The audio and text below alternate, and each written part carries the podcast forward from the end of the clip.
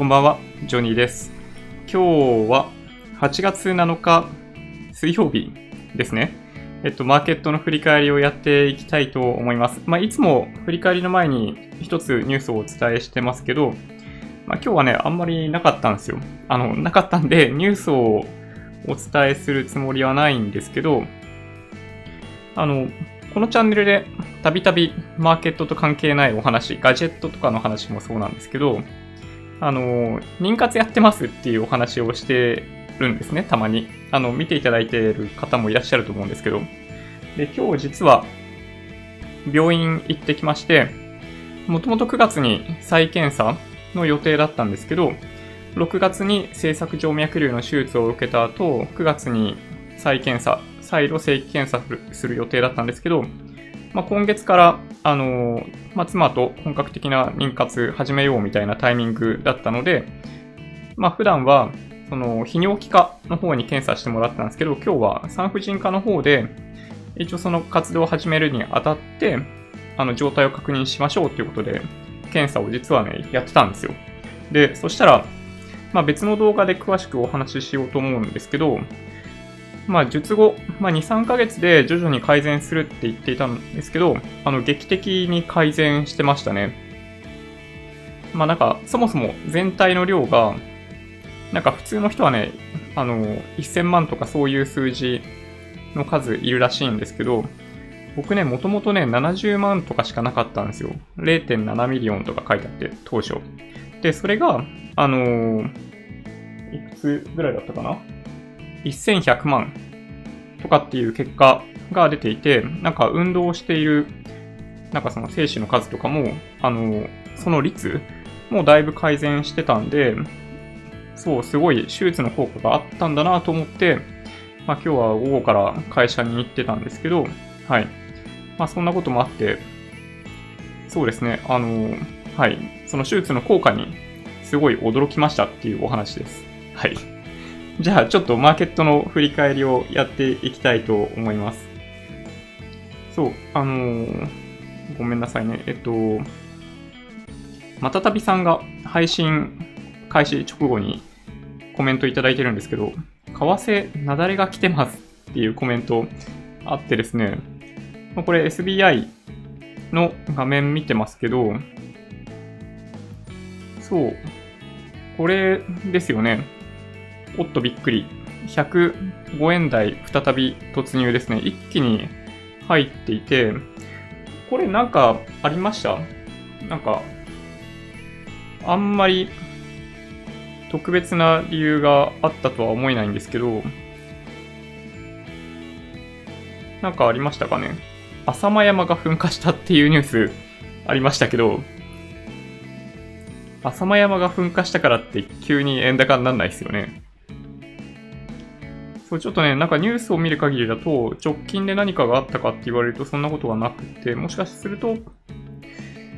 そうですね、あの、US のマーケットの状況とかに合わせて動いてるのかなって気がしますね。一応なんか、見ときます ?8 月7日9時35分現在、これ今、あの、大丈夫かな？SBI のアプリの画面で見てるんですけど、なんかやたらめったら下がってますね。マイナス437ドルとかなってる。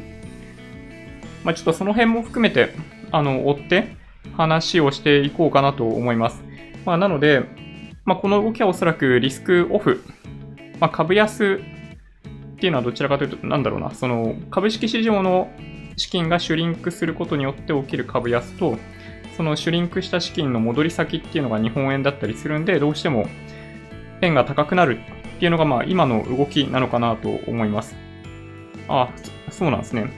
コウズさんコメントありがとうございます。元も、ウォンも動いている。なるほど。はい。あ、おまおまさんコメントありがとうございます。術後改善本当に良かったです。ありがとうございます。ちょっとね、あの、一応マーケットを振り返りやっていこうと思うんですが、なんか今動いているようであれば、ちょっとさらっといこうかな。日経平均は下げていて、まあ、トピックスがプラスなんですよね。なので一応まちまちみたいな感じになってます。2516円56銭。68円75銭安、マイナス0.33%ということで日経平均は下げてます。ただ昨日のこのローソク足の中だけの動きになっているんで、今日とし、なんだろうな、方向感があるわけではない。どちらかというと、タイトルにも書かせていただいたと思うんですけど、戻りがめちゃめちゃ悪いなっていうのが僕の印象です。はい。ちょっとね、じゃあ、パッパ行きましょうか。トピックス、1499.93、プラス0.7ポイント、プラス0.05%となっていて、まあ、形としてはね、大して変わんないんですけど、まあ、ちょこっとだけ陽線でプラスで終わったっていう感じですね、トピックスが。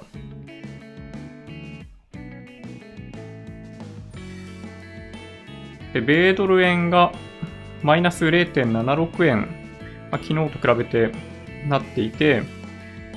105円68銭から57銭で取引がされてます。この水準っていうのがどの辺かっていうと、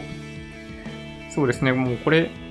あの、フラッシュクラッシュの時の水準にまで完全に到達していて、そうですね、もしかすると、この勢いで104円台みたいなところまで動く可能性もなきにしもあらずかなと思います。これ、月足でチャートを見てったときに、長い目で見たら、このなんとなく持ち合いっぽい形にあったんですよね。まあ、そこからやや下に流れてきたんで、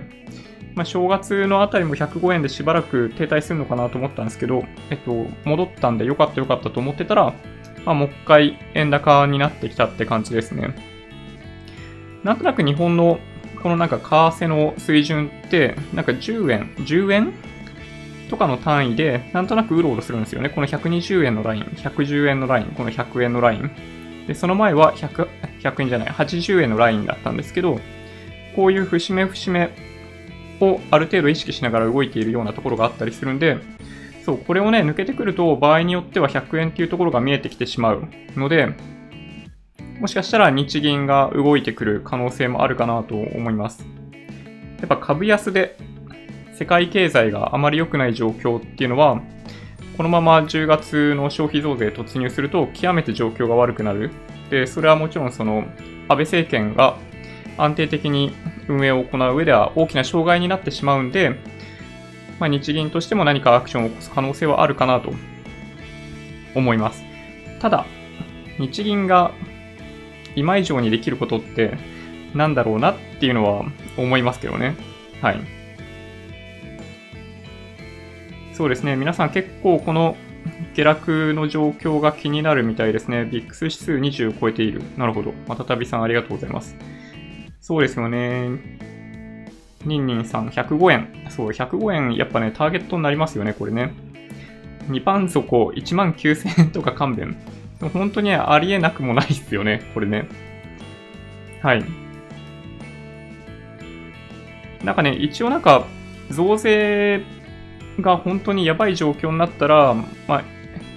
延期はないと思うんですよ。延期はないと思うんですけど、ウルトラ C として、あの、軽減税率あるじゃないですか。変な言い方ですけど、あらゆる商品を軽減税率対象にする。消費税率は10%。だけど、全商品軽減税率対象ってすると今と変わらないんで、そういう形で10月1日スタートするというようなウルトラ C がもしかしたら、あの、0.01%ぐらいであるかもしれない。まあ、財務省がそんなのは許さないと思いますけどね。まあ、そんな状況だったりするんで、CME のこれ日経平均先物見ると2325円ということで、はい。下がりますね。はい。じゃあ一応他のいつも見ている情報にアクセスしていきたいと思うんですけど、まあ今日はあまり動かなかったんで、PR、PBR はそう、大して変わってないですね。で、業績発表がポロポロ出てきていて、全体としてはやややっぱり現役かなというところがあるんで、PR、PBR は、まあ今と同じ株価水準が続いてると、ちょっと上がってくると思います。JPX 東証一部出来高が12億8000万株、売買代金が2兆2000億円、値上がり1003、値下がり1060、変わらず86となっていて、まあ、商いとしては非常に引き続き良い状態なんですけど、まあ、値上がり値下がりが本当にぶつかり合っているような状態でした。日中に関しては。で、まあ今日は本当ね、日中はあの日銀の買いの期待と実際に買い入れも入ってんじゃないかなっていうのもあったんで、まあ比較的底堅い動きでしたよね。モーニングスターで新高値銘柄数見ると27あって、新安値が64あります。急激に新安値銘柄数が減ったっていうのが特徴的ですね。トレーダーズで新高値、新安値銘柄の業種別の動向を見ていこうと思うんですけど、そうですね、まだちょっと傷跡が残っているような感じがしてますね。なんか常連となってくるような銘柄があるかと言われると、あんまりそんな感じがないですね。もうちょっと様子見でしょうかね。ビットコイン、みんなの仮想通貨、1ビットコイン127万3497円となっていて、なんかこの、そう、1時間ぐらいの間にちょっと上げましたね。まあこれはもしかすると、あの、為替の動きの逆かなという気がしますね。対比先としてビットコインっていうのがやっぱり一つあるかなと思いますね。はい。そうですね。ビットコインはもしかするとちょっと上がっていくかもしれないですね。はい。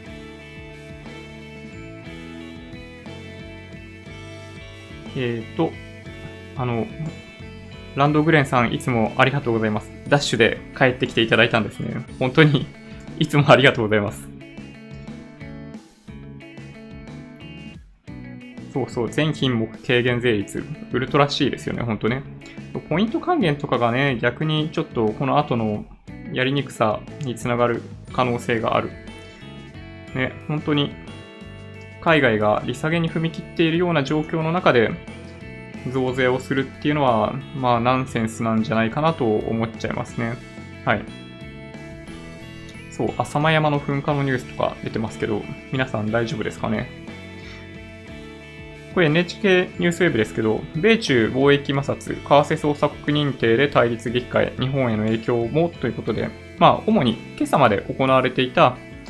まあ、米中のやり取りについて、ある程度まとまった形で落ち着いて、まあ、書かれてる感じですね。まあ、この今の段階でいくと、まあ、為替操作国認定っていうところまで来たと。でまあ、この後どうなるかなんですよね。あの、株がなんだかんだ言って安くなった関係で、まあ、中国はそれあんま関係ないかもしれないですけど、アメリカはちょっと静かになりましたよね、やっぱりね。まあ、これまでも散々いろんな方に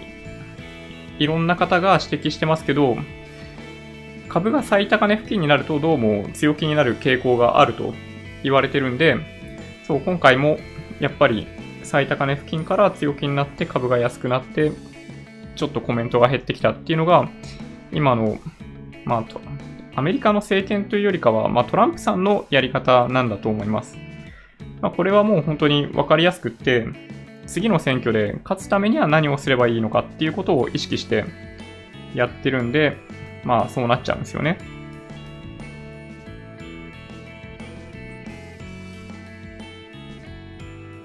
で、まあ日本は、まあそれに対して、まあそうですね、できることってまあ全然ないんですけど、アメリカとしっかり連携取れてるよっていうのをまあ対外的にアピールすることを安倍さんとしてはしてますね。安倍総理大臣はアメリカのエスパー国防長官と会談し、北朝鮮が短距離弾道ミサイルなど発射を繰り返していることを踏まえ、北朝鮮の完全な非核化を目指して引き続き日米両国で緊密に連携していくことを確認。まあ、ということで、そう、日本としては打つ手なし。まあ、対韓国に対しても、まあ、打つ手が、ま、ほとんどないような状況なので、はい。まあ、こんな感じになっちゃうのかなっていうところですね。まあ、さっき、まあ、為替の方でもお見せしたように、まあ、リスクオフの相場では、もうひたすら、円が買われてしまうっていうのがあるんで、そう日本としてはまあ非常にやりにくいというか、世界株安と円高が同時に起きて、ものすごい一気に日本株は下がるっていうのが、まあ、これまでの、まあ、リスクオフ相場の動きですね。でちょっとね、個別銘柄、個別銘柄、まあこれあんま関係ないんですけどね、NHK ニュースウェブで、あの、Yahoo の避難情報についてありました。Yahoo の避難情報で混乱、甲府市が気象庁に改善求めると。いうことで、まあこれね、何かっていうと、今月、甲府市が避難勧告などを出していないにもかかわらず、IT 大手 Yahoo がスマートフォンに今すぐ避難などと通知していたことが分かりました。このサービスは気象庁の情報に基づいたもので、甲府市は住民が混乱するなどとして気象庁に改善を求める文書を出しました。まあ、ということで、えっと、結構ネガティブな感じに書かれてるんですけど、なんか決してそんなに悪いことではなかったかなと僕は思ってますね。うん。何かっていうと、あのー、気象庁が出す情報が遅れる可能性もあるかなと思っていて、Yahoo が、まあ、所有している、持っている情報の中から、その避難をした方がいいということが割り出されるんであれば、まあ、気象庁が出すよりも先に避難した方がいいっていう情報が出せる可能性があるんで、まあ、これそのものは決して悪いことではなかったかなと思います。まあ、一点問題があったのは、この、なんだろうな、 notification の出し方が、今すぐ避難みたいな形で、まあ、何を根拠にこのメッセージを出してるのかっていうのが正しく伝わらなかったっていう、まあ、ある種、なんか、 notification 問題というか、コミュニケーション問題なのかなと思います。なんかね、このシステムっていうのは、まあ、ここに書いてあるんですけど、気象庁が開設した大雨洪水危険度を示す情報に基づいて Yahoo など民間事業者5社が避難情報を通知するサービス。甲府地方気象台によりますと、当時は甲府市北部の川で危険度が高くなり、こうした通知が行われていたということです。ということで、なんかこういう通知を出すっていうことそのものはあんまり問題がなかったかなと思います。なので、まあ、こういうことが理由で通知を出しているっていうことが、まあ、ユーザーに伝わっていれば、なんかむしろ好意的に取ってくれたんじゃないかなというふうに思いますね。はい。で、こっからちょっとね、ソフトバンクのニュースに行こうかなとえっと、今日ソフトバンクグループの決算がありまして、まあ、これ Engadget Japan で別にこの記事使う必要性は全くなかったんですけど、はい、ちょっと Engadget Japan さんすいません。ソフトバンク孫社長、小泉進次郎氏、滝川クリステルさん、結婚にコメントっていうことで、あの、別にこれコメントを求められたのか、勝手にこのことについてコメントしたのかよく知らないですけど、あの、祝福のコメントを孫さんが喋ってたと。この業績発表の場で話をしていたっていうのが、出てました。で、まあこの、まあ、このニュースはね、どうでもいいといえばどうでもいいんですけど、よいしょ。これですね。ソフトバンク第一四半期決算説明会資料があってですね、これやっぱね、あの日経平均寄与度2位のソフトバンクが今どういう状況にあるのかっていうのは、なんか知っておくといいかなと思ってるんですよね。なんかものすごいなんかこういったエモーショナルな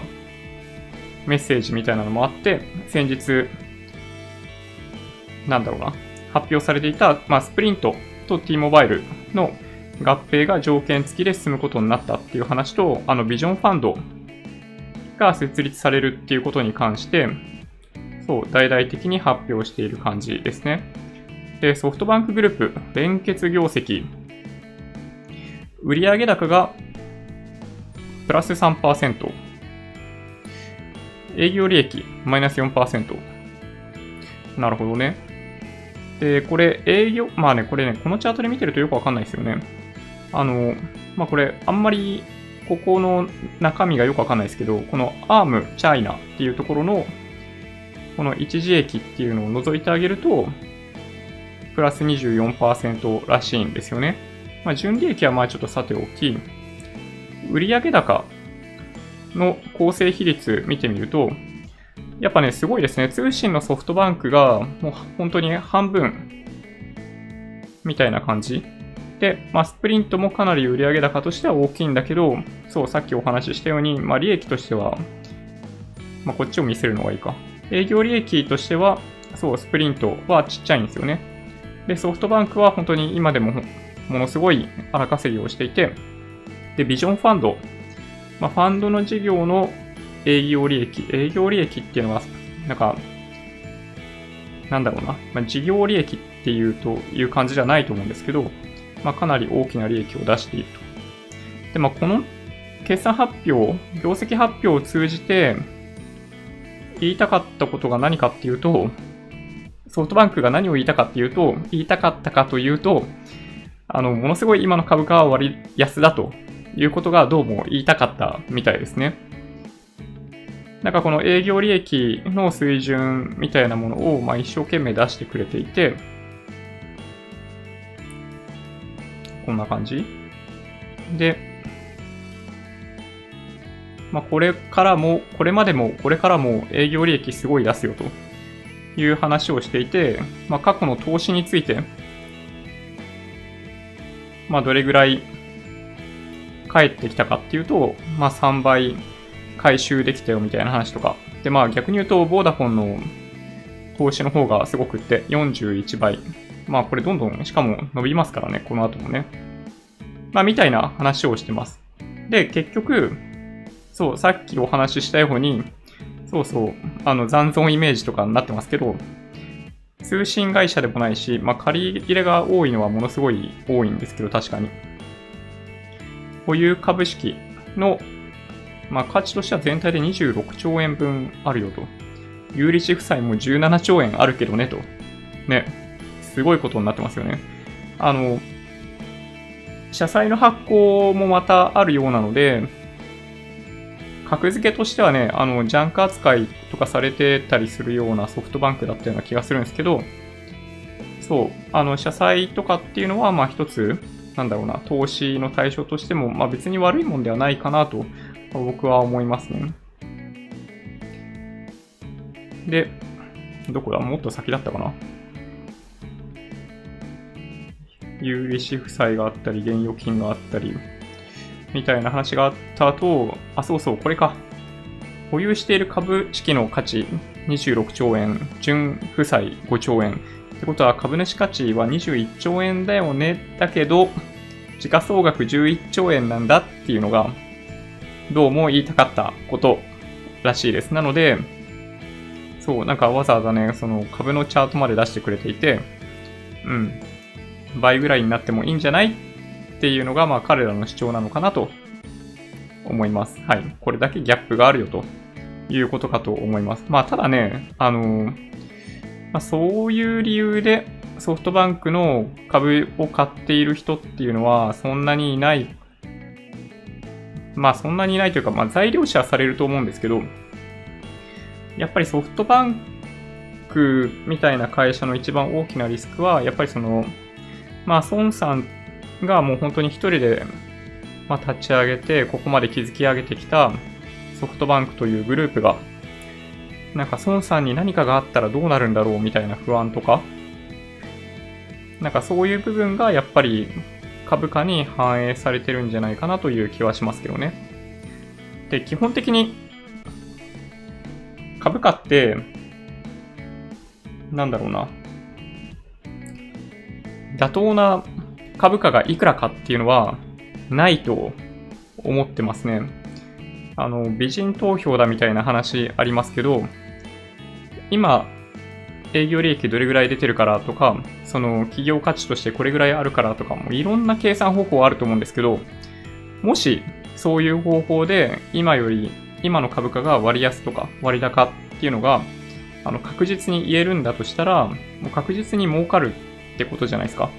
でも半分当たってて半分当たってないと思っていて、アクティブファンドみたいなものは基本的に割安なものに割安な銘柄に投資をして、あのー、その評価額が適切になる過程で、あの、売り抜けて、まあ、長期保有して、その価値を高める。っていうのがポイントだと思うんですけど、あの、ひふみプラスとか見ててもわかると思うんですけど、やっぱね、その資金がすごい増えてきたときに、その投資対象となる有料な、なんか銘柄っていうのがなくなってくるんですよね。企業、銘柄、物件、何でもそうなんですけど。で、今日、ソフトバンクの業績発表の中で、そのビジョンファンドの第2弾を間もなく始めるよって言ってたんですよ。で、まあ、これまで投資活動すごいうまくいっていると思ってて、リターンかなり高いと思うんですけど、まあ、これ個人的な意見ですよ、あくまで。こっから厳しいかなと思いますね。ものすごい資金が入ってきていて、その中東からも入ってきてるし。ただね、それの投資先ってのが本当にどこまであるのかって言われると、なんかかなり疑問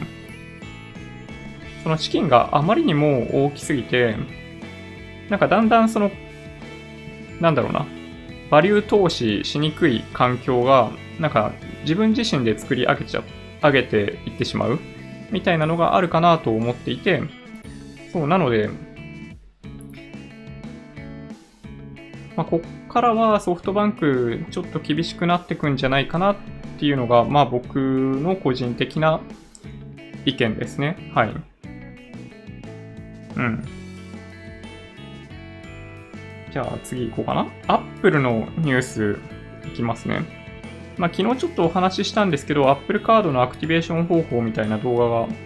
実は Apple 側で用意をされていて、なんかね、いよいよ招待制らしいんですけど、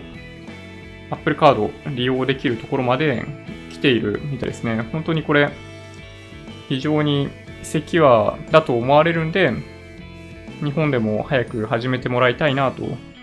思ってます。ちょっとね、今日は Apple 絡みのニュースをいくつかお話ししようかな、お話ししようかなと思っていて、二つ目が iPad についてですね。で、以前の、何だったっけな、WWDC でしたっけ？かなんかの時に発表されていた iPad 版の Photoshop がまあ、ベータ版もうすぐリリースみたいな状態になってます。で、iPad、iPad Pro って特定の人たちにとってかなり魅力的な商品で、本当にそのニーズ、彼らのニーズ、まあ僕も結構まあ好きなんで欲しいっちゃ欲しいんですけど、ピンポイントにそのニーズに当てに行った商品が iPad だと思っていて、まあ、逆に言うと iPhone みたいな形でなんかね、スケールしないんですよ。で、iPad は危機的な状況にやっぱりあるかなと思っていて、まあ、結局、その iPad のユーザーって、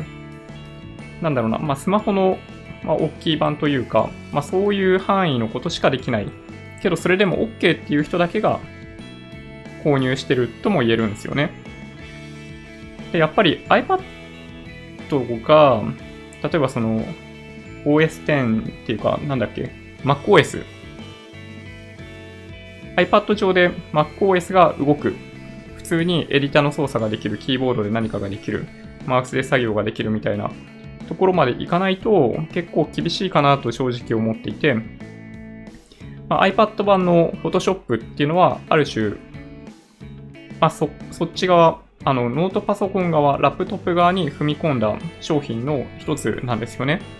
で、まあ僕自身も動画の編集とかやる関係で iPad じゃ全然、まあ、話にならないというか使い物にならないので MacBook Pro を常日頃持ち歩いてるんですけどそう、やっぱりね iPad ができることの限界がかなりあるかなと思っていてそう、今このタイミングだと iPad はうまく刺さってるんですよ。特定の人たちに。だけど、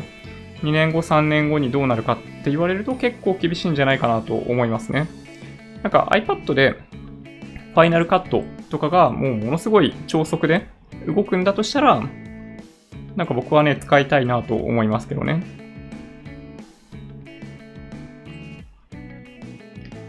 で、もう一つ、そのね、今ちょっとお話ししていた MacBook Pro 用かな ?Mac 用 Face ID とかがなんかちょっとね、計画されているっぽくって、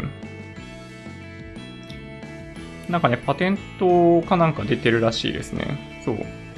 こういうドキュメント出てるらしくって、まあ、これ見ただけで何かっていうのは僕には到底わからないんですけど、そう。どうも、Face ID 関連の特許が出ているらしいですね。で、今、ラップトップはだいたいその指紋認証でロック解除してる人が多いと思うんですね。このタッチバーがついてる製品に関しては。で、カメラで認証してくれるようになると、一応両方で大丈夫。で、iPhone も今 Face ID で認証してもらってますけど、やっぱね、ダブルで認証してもらえるような状態になる方が、まあ、どう考えても使い勝手がいい。マスクしてても認証できるし、っていうのがあるんで、まあ、今年のタイミングの iPhone ではないのかもしれないんですけど、もしかしたら来年、iPhone も iPad も、あの、MacBook に関しても、まあ、どれでも、指紋でもいいし、Face ID でも認証できるみたいな状態になる。なんかそのための、なんかステップが、なんかできてきているんじゃないかなっていう気がしますね。はい。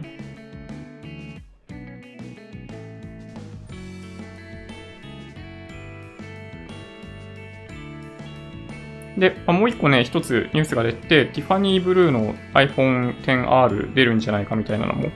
ありましてね、これすごいなんか売れそうな予感だと思うのは僕だけですかね。はい。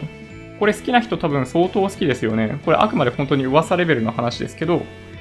そう、これもしかしたら出たらかなりいけてんじゃないかなって気がしますね。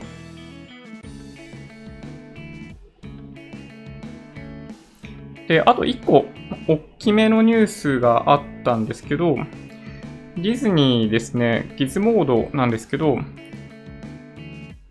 ディズニープラス、Hulu、あの、ESPN プラス、合わせて月額13ドルのプランを発表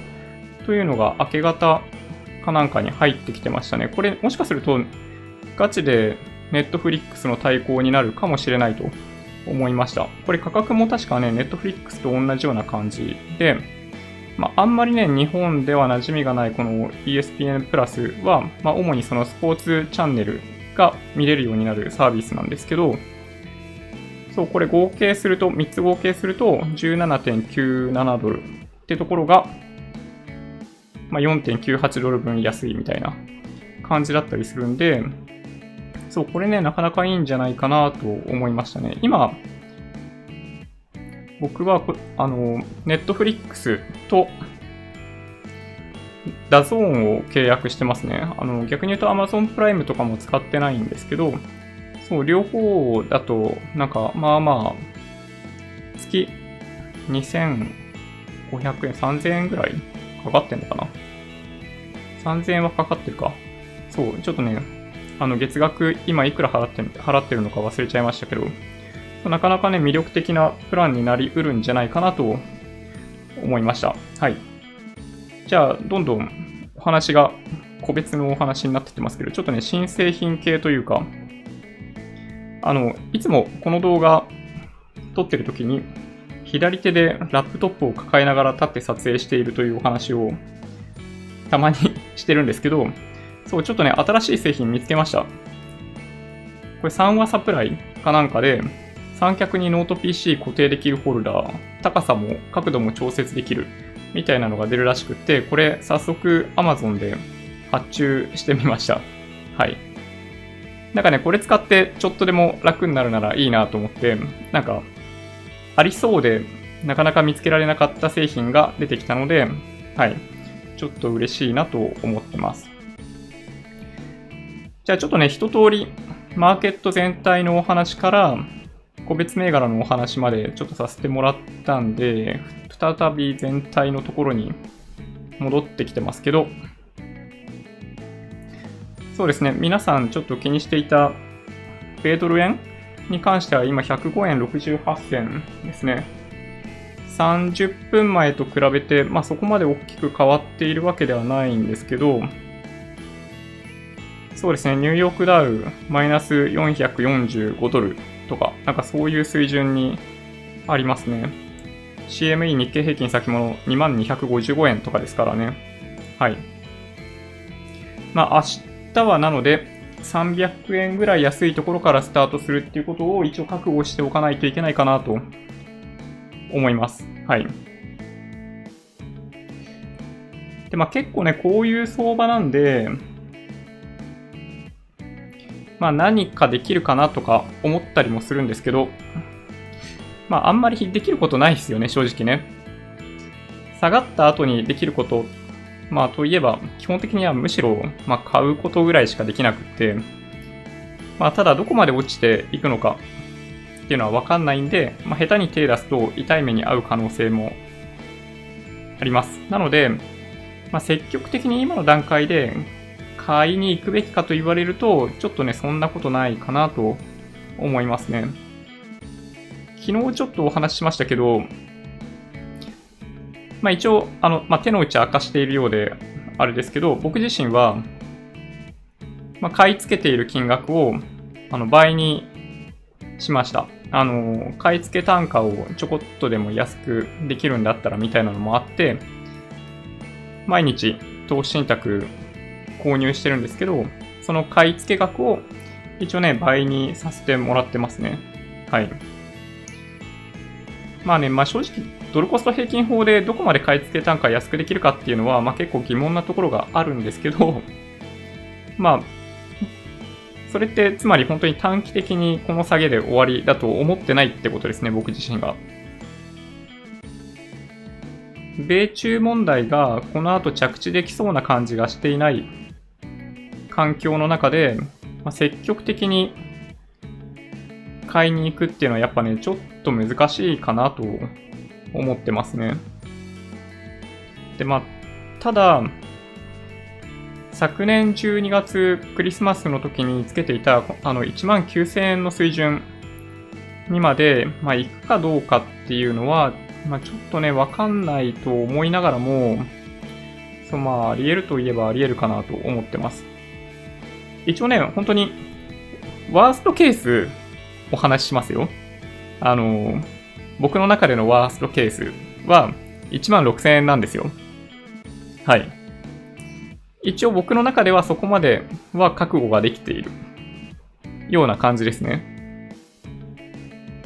で、まあ過去の、まあ、下げっぷりとかを見ていると、そう、やっぱりね、まあ半年1年ぐらいかけて下げるみたいな局面もあったりするんで、そうですね、買い付け額倍にしましたけど、だいたいそれぐらいの期間はずっと買い続けられるような感じになってます。まあ、逆に言うとそれぐらいキャッシュポジション高めだった、そういう資金管理を行ってたってことですね。はい。そんな感じかな？うん。なんか、皆さんどうしてますかね？どうしてるも何も何もしようがないっすよね、正直ね。はい。ちょっとね、ボラテリティ高すぎて、下手に手出すと火傷しそうじゃないですか。だから多分、そう、あんまり何にもしないっていうのが、まあ一番いいんじゃないかなと思ってますけどね。はい。一応今週の予定が、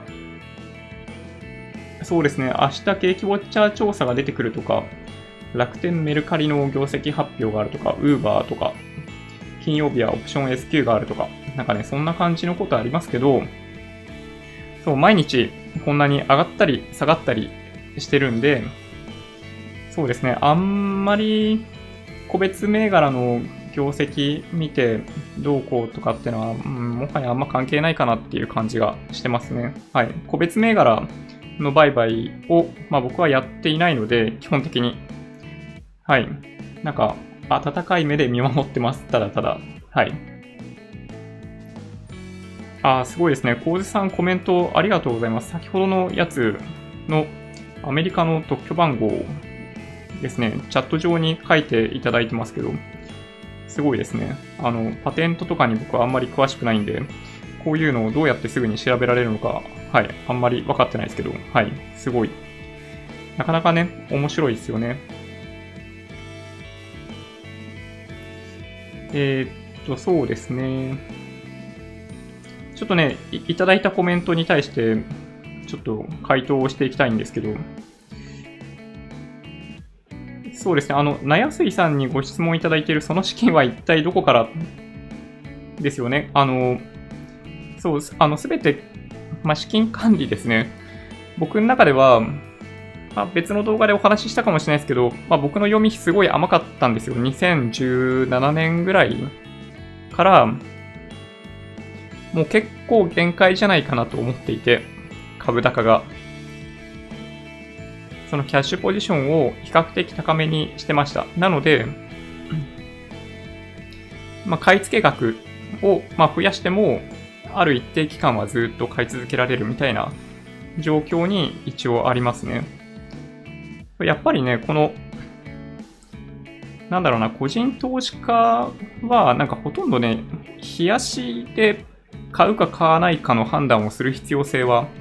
ほとんどないと思っていて、月足だけを見て、今が高いところにあるのか、安いところにあるのか、まあ、月足を見ていたところで、これから高くなる、安くなるっていうのが想像できるわけではないんですけど、まあ、過去の景気サイクルとかを見ている限りだと、まあ、10年とかにも及ぶ好景気っていうのは、過去、まあ、好景気っていうか、まあ、その、株高がずっと続く状況っていうのはあんまりないんですよね。過去振り返ってみると。なので、そう、ちょっとね、僕は早すぎたんですよ、行動が。逆に言うと。2017年ぐらいから、そういう大きい調整、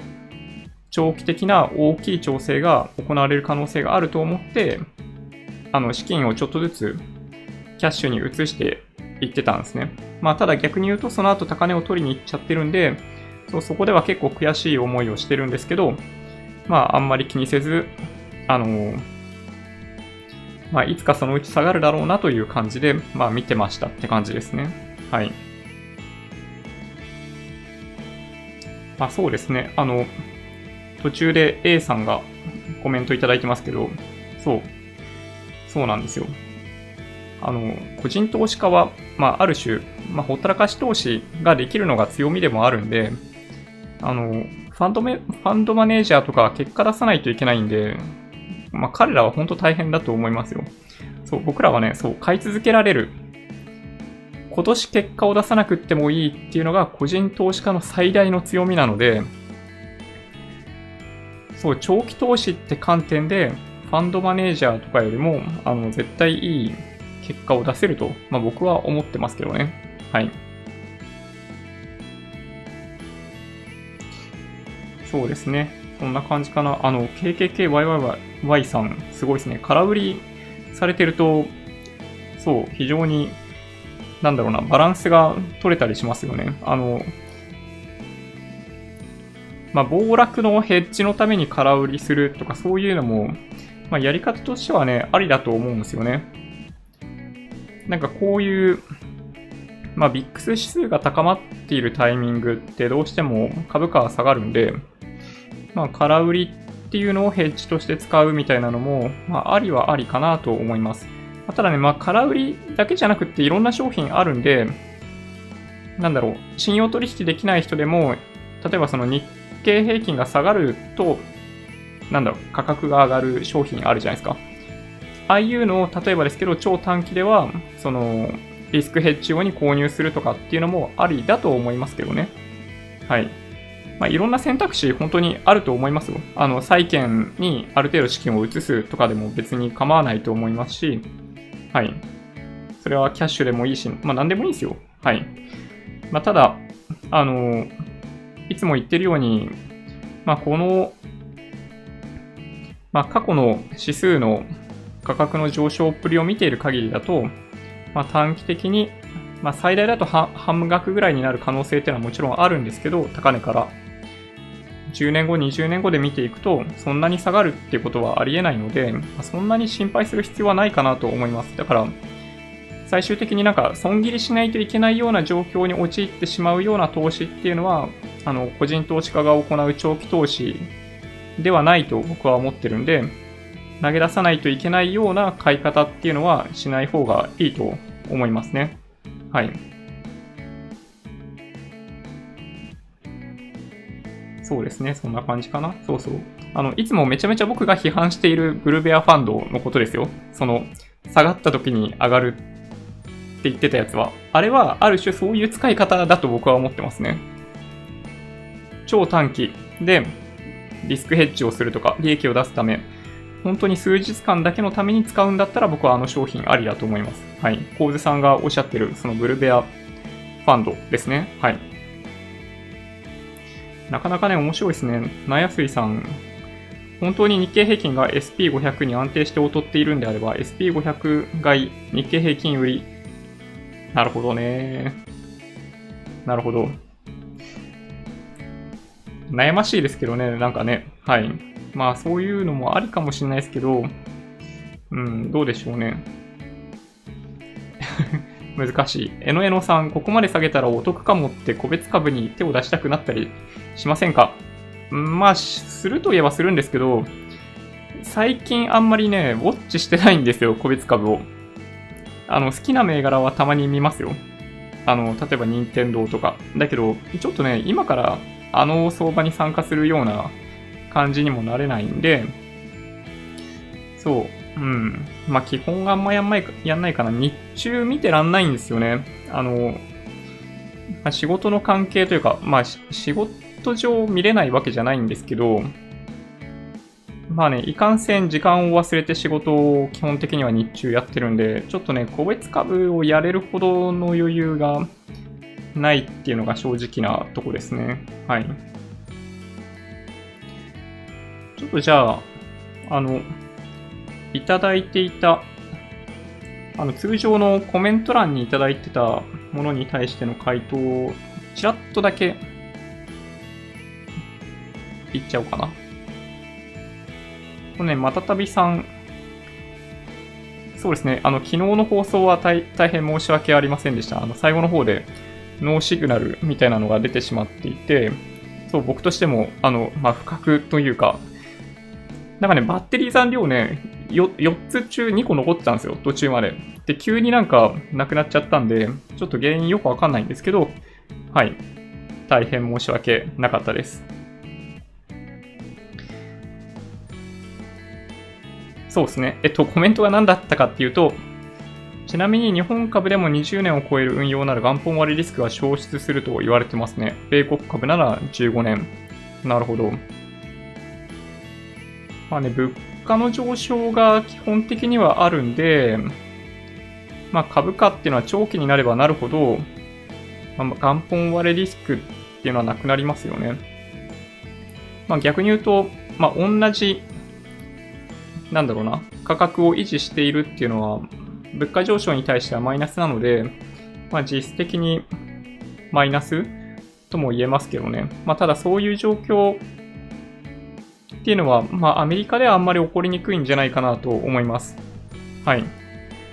まあね、日本の場合は本当にデフレがあったりした関係で、まあそういう意味では株価が下がっている期間が長く続いたっていうのはなんかしょうがないかなと思いますけどね。で、二つ目。ちょっとね、マーケットとあんまり関係ないお話なんですけど、インムックさんですかね。あの、まあ、僕が最初にちょっとお話ししていた、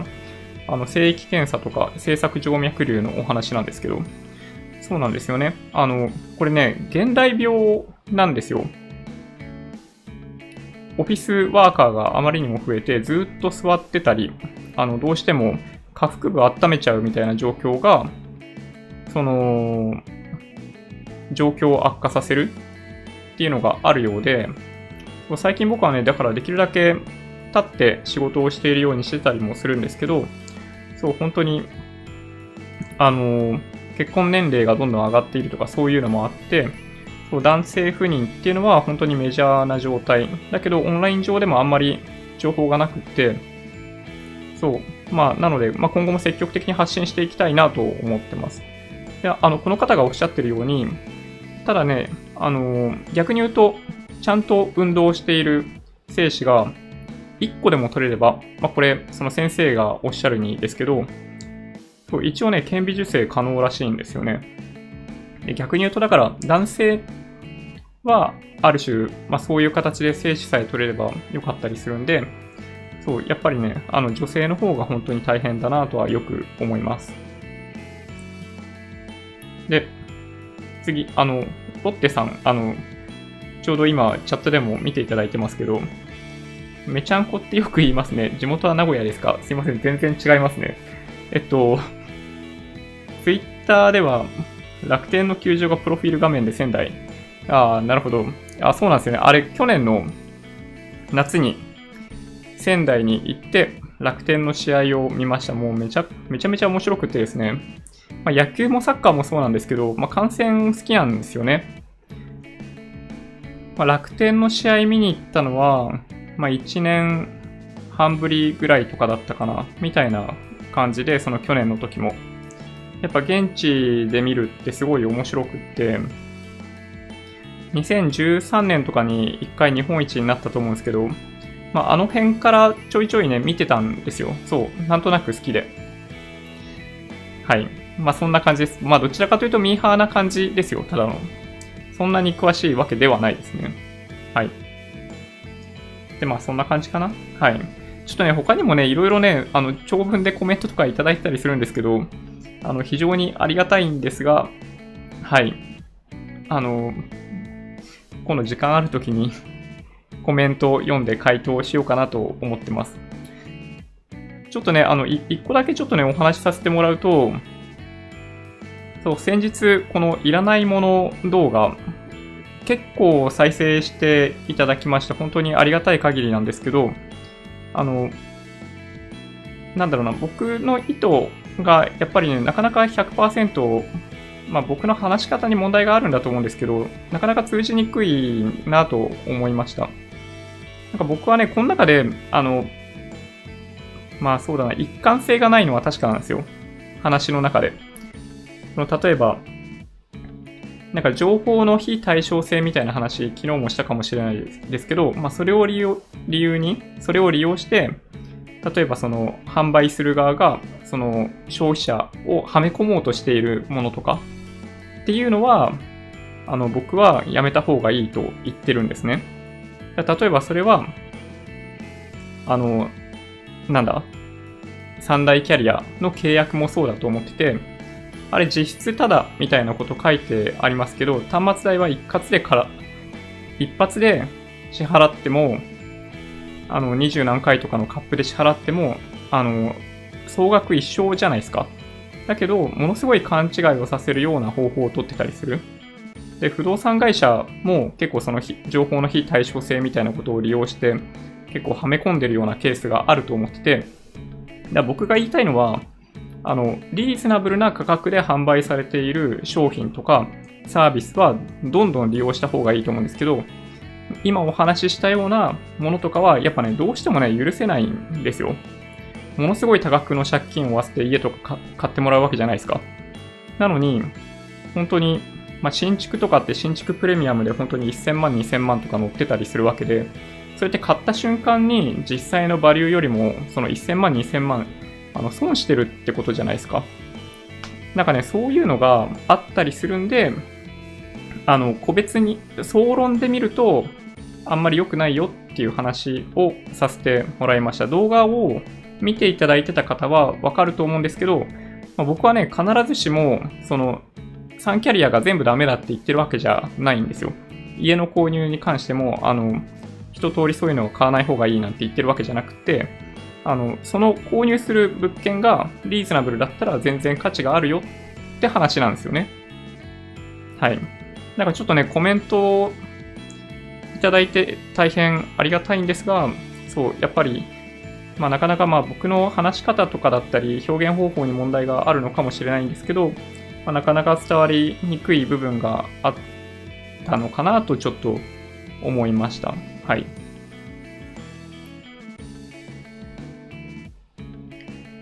そんな感じですかね。はい。そうですね。ちょっとまあ最後に、まあ一つコメントでいただいてる、あの、KKKYYY さんの銀行株についてですけど、まあ銀行株はちょっとね、買いにくいですよね、正直ね。あの、地銀の再編とかっていうのも全然あり得る気がしていて、まあ、地銀ってなんかもうずっと最安値、あの、最安値じゃないな。最安値って言ったらいけないですね。あの、新安値をどんどん取るような、なんだろうな、セクターになっちゃっていて、そのやっぱり金利が低いことで彼らは何でも儲けたらいいのかわかんない。なんか法規制とかもあったりするんで、ものすごい、なんだろうな、リスクマネーの提供者にもなれないみたいなところが、まあ、結構問題。で、まあ、駿河銀行みたいな問題にもやっぱり発展してしまいがちなんですよね。お金をとにかく貸したいんだけど、誰が借りてくれるのかわかんないみたいな。で、ああいう事件になっちゃったりするんで、まあ、全体としてはやっぱり銀行株っていうのはやや厳しいのかなって思いますけどね。はい。まあ、ただね、金利が低いっていうところだけ考えれば、まあ、逆に言うと不動産とかそういう部分ではメリットあったりするのかなって思うので、まあ、いいところあれば悪いところありって感じですかね。はい。ちょっと長くなっちゃいましたね。はい。Twitter、Instagram もあるんで、もしよろしければフォローをお願いします。音声だけで大丈夫っていう方は、ポッドキャストもあるんで、そちらをサブスクライブお願いします。今日の動画が良かったっていう方は、ぜひ高評価ボタンをお願いします。合わせてチャンネル登録していただけると嬉しいです。それでは、ご視聴ありがとうございました。バイバイ。